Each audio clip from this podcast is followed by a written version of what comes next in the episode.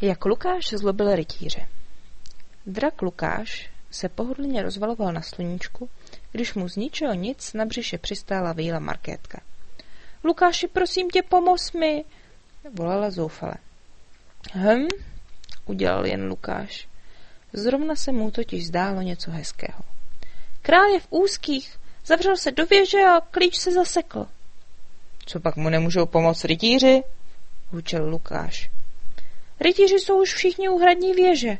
Vždycky se rozběhnou, praští do, věří, do dveří kopím a pokouší se je vyrazit. Už skoro všechno zničili. A to se králi nelíbí? Zeptal se Lukáš. Markétka zavrtila hlavou. Vůbec. Byl by nejradši, kdyby ho osvobodila kouzlem. Lukáš si zase pohodlně natáhl. No tak to udělej, osvoboď ho kouzlem. Markétka mu vyskočila na hřbet. Musíš se mnou, Lukáši. Když se na mě rytíři koukají, nemůžu kouzlit. To nesmí nikdo vidět. To mám ty rytíře odehnat? zeptal se Lukáš. Přesně tak, vykřikla Markétka. Rozčileně mu šplhala po hřbetě. Pojď, hned tam poletíme. Lukášovi nezbylo, než vílu poslechnout a vzlétnout i s ní na hřbetě.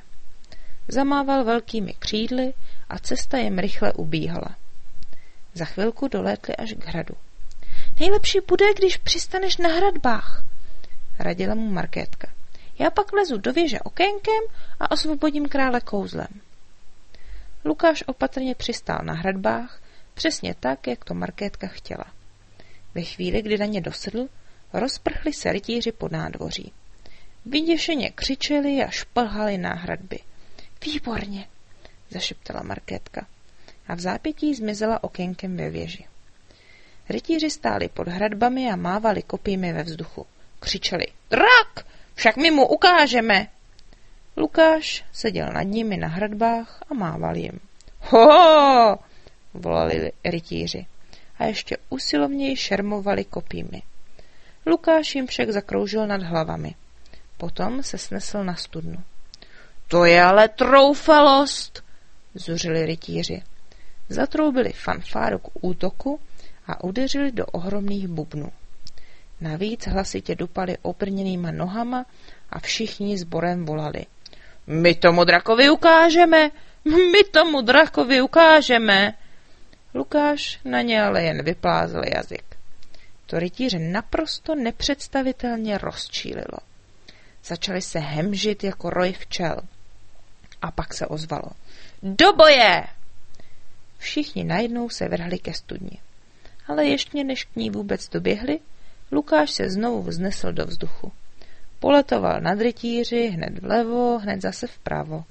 A rytíři běhali za ním. Pak Lukáš jednoho z nich chytil a chvíli s ním létal sem a tam.